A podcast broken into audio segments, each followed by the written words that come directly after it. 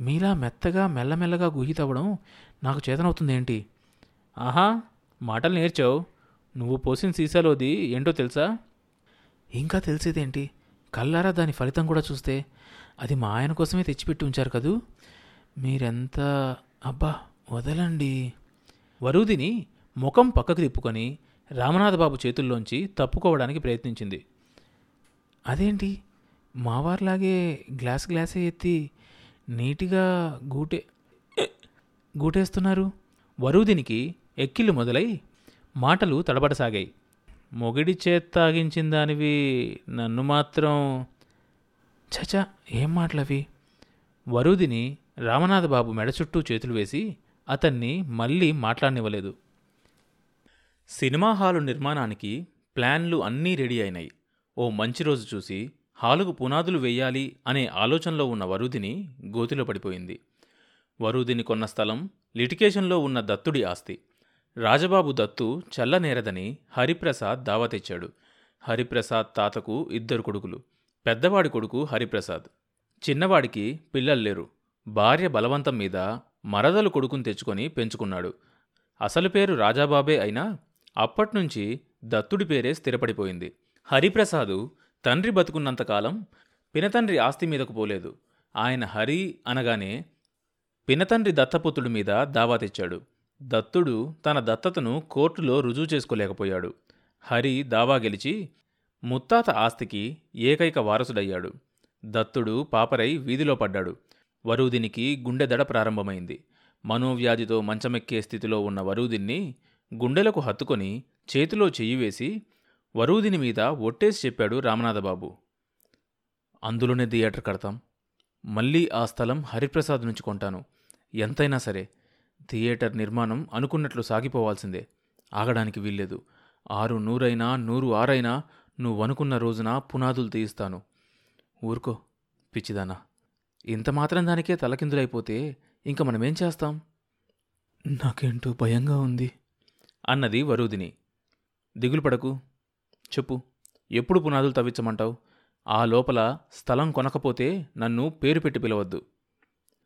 ఇప్పుడేమన్నా పేరు పెట్టి పిలుస్తున్నానా ఏం? వరూదిని నవ్వింది. ఈ నవ్వు చూడ్డానికి నేను వంద జన్మలైనా ఎత్తుతాను. రామనాథబాబు వరుదిన్ని దగ్గరికి లాక్కుంటూ అన్నాడు.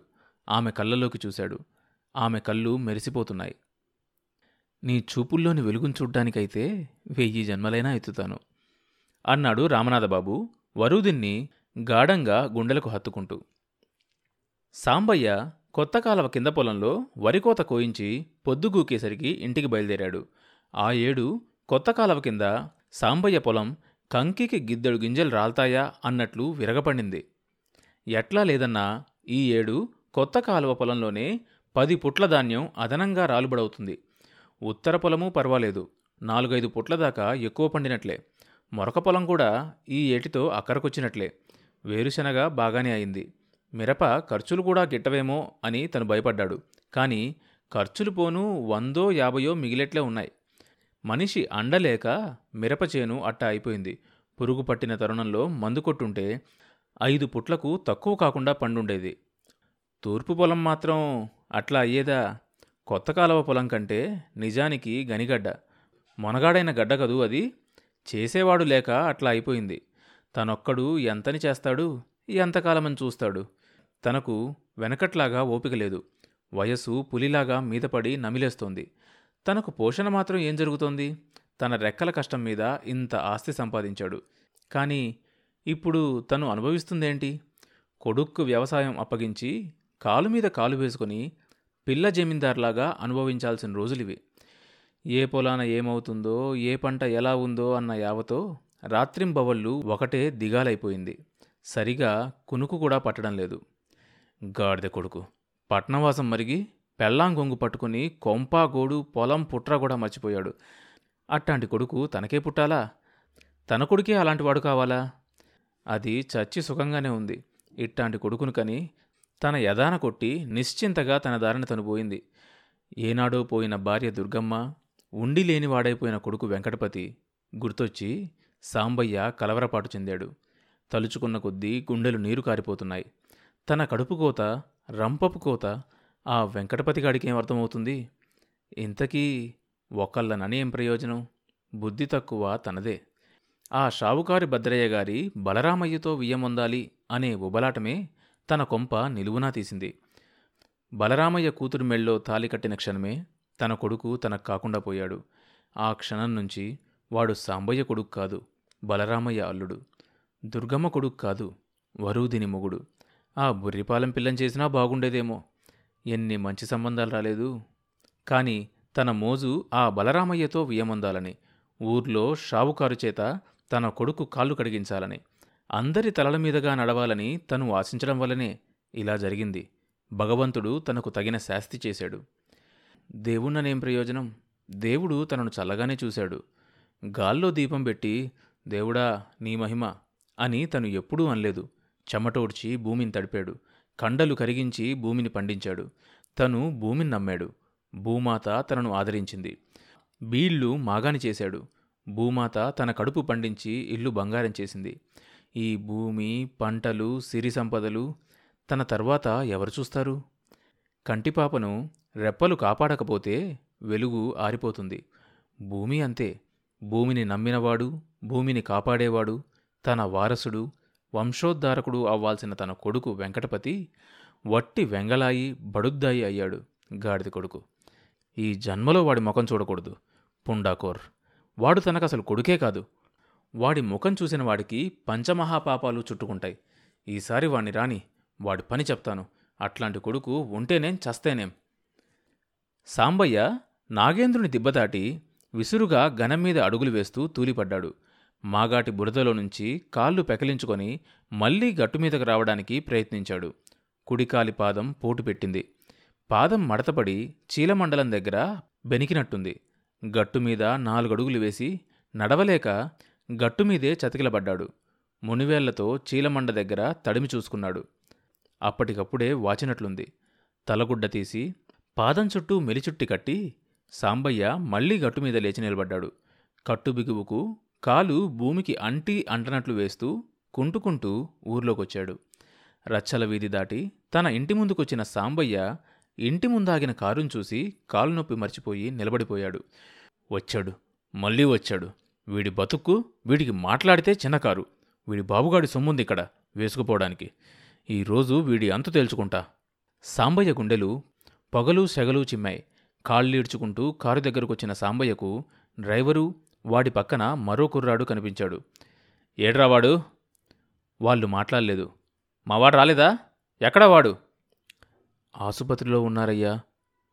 కుర్రాడి గొంతు విచారంగా ధ్వనించింది. "ఆ ఆసుపత్రి ఏంటి అవునండి వెంకటపతి గారికి జబ్బుగా ఉంది. డ్రైవర్ అందుకొని చెప్పాడు. లోయలో నిలబడ్డ మనిషి మీద కొండ మీద నుంచి గుండురాయి దొర్లినట్లయిపోయింది సాంబయ్యకు. కొన్ని క్షణాలు నోట మాట రాలేదు. ఏంట్రా మీరు చెప్పేది? మా అబ్బాయి వెంకటపతి గురించేనా? అన్నాడు సాంబయ్య. అవునండి వెంకటపతి గారికి బాగా జబ్బుగా ఉంది. మూడు రోజుల నాడు ఆసుపత్రిలో చేర్పించారు. డాక్టర్లు నమ్మకం చెప్పలేకపోతున్నారు. ఈరోజు మధ్యాహ్నం నుంచైతే మన స్పృహలో కూడా లేరు. అమ్మగారు కారులో మిమ్మల్ని తీసుకొని రమ్మన్నారు. త్వరగా బయలుదేరితే మంచిదయ్యా. సాంబయ్య గుండెలు విచ్చిపోయినాయి. తల వెయ్యి వక్కలైపోయినట్లు పోటు పెట్టసాగింది. ఇంట్లో కన్నా వెళ్ళకుండా సాంబయ్య కాళ్ళీడ్చుకుంటూ వచ్చి కారులో కూర్చున్నాడు. కారు స్టార్ట్ అయింది కారు ఊరి పొలిమేర దాటి కంకర రోడ్డెక్కింది. సాంబయ్య మనసు పరిపరి విధాలుగా పోయింది. వసికర్రలా ఉండే వెంకటపతికి జబ్బేంటి? వాడు పుట్టి బుద్ధిరిగాక పడక వేసి ఎరగడు. వాడు తలనొప్పి కూడా అన్నట్లు గుర్తులేదు. రాయిలాంటి మనిషి. వాడికసలేమైంది? ఇంత బుట్టిడియంగా. ఆలోచనలు ముందుకు సాగలేదు. సాంబయ్య గుండెలు కలుక్కుమన్నాయి. మా వెంకటపతికి ఏమైందయ్యా? ఇప్పుడు ఎలా ఉన్నాడు? సాంబయ్య కంఠం పూడిపోయింది. మాట్లాడరేం? వాడింకా? ఇహ మాట పెగల్లేదు. అధైర్యపడకండి సాంబయ్య గారు. వెంకటపతి గారికి ఈ పాటికి స్పృహ వచ్చుంటుంది. పెద్ద పెద్ద డాక్టర్లు చూస్తున్నారు. సాంబయ్యకు ధైర్యం చెప్పడానికన్నట్లుగా చెప్పాడు డ్రైవర్. కానీ అతని మాటలు సాంబయ్య అనుమానాల్ని భయాల్ని రెండింతలు చేశాయి. హారి భగవంతుడా వెంకటపతికి చివరికి ఏం గతి పట్టింది? తల్లి లేని బిడ్డను పసిగుడ్డును తన గుండెల మీదే పెంచాడు. కంటికి రెప్పలా కాపాడుకొచ్చాడు. నెత్తురు గుడ్డును పెంచి పెద్ద చేసి ఇంత వాణ్ణి చేశాడు. మొక్క మానైంది. ఆ చెట్టు నీడన కూర్చొని విశ్రాంతి తీసుకునే వేళకు చెట్టే నరకబడుతోందా? సాంబయ్య హృదయం ఆక్రోశించింది. ఒక్కగానొక్క కొడుకు తన రక్తంలో రక్తం. తన సర్వస్వం అయిన వెంకటపతిని తను ప్రాణాలతో చూడగలడా? తను వెళ్ళేసరికి ఆసుపత్రి నుంచి వెంకటపతి శవాన్ని తెల్లగుడ్డలో చుట్టి సాంబయ్య గుండెలు కొట్టుకులాడాయి. కృష్ణ వరదకు పెద్ద చెరువు గట్టుదెగి ఊరిమీద పడిన గాలివాన రాత్రిలా అయింది సాంబయ్య మనసు. సాంబయ్య మనసు వశం తప్పిపోతోంది. కాళ్ళు చేతులు వణికిపోతున్నాయి. వెంకటపతి లేని తన బ్రతుక్కు అర్థమేంటి? ఎవరికోసం బతకాలి? ఎవరిని చూసుకొని ఊరట చెందాలి? తండ్రి వెంకయ్య పొలాన గడ్డిగూటిలో బిగిసిపోవడం తను చూశాడు. తల్లి మరణవేదన చూశాడు. భార్య దుర్గమ్మకు విషం పోసిన నాటి రాత్రి ఆమె పొందిన బాధను చూశాడు. పిడకల గూటి దగ్గర ముసలమ్మ పక్షవాతంతో కాళ్ళు చెయ్యి పడిపోయి కూలిపోవడం చూశాడు. కాని ఎప్పుడూ ఇలా అనిపించలేదు. తల్లి తండ్రి భార్య అంతా తనవాళ్ళే కాని వెంకటపతి వేరు. వాడు తనలోని భాగం. తన వెంకటపతి ఇక తనకు లేడా? సాంబయ్య ఎర్రటి కనుగుంట్లలో నీళ్ళు తిరిగాయి. కన్నీరంటే ఏమిటో తెలియని సాంబయ్య కళ్ళ మీద నీటి పొరలు గమ్మాయి తర్వాత భాగం వచ్చే ఎపిసోడ్లో వినొచ్చు.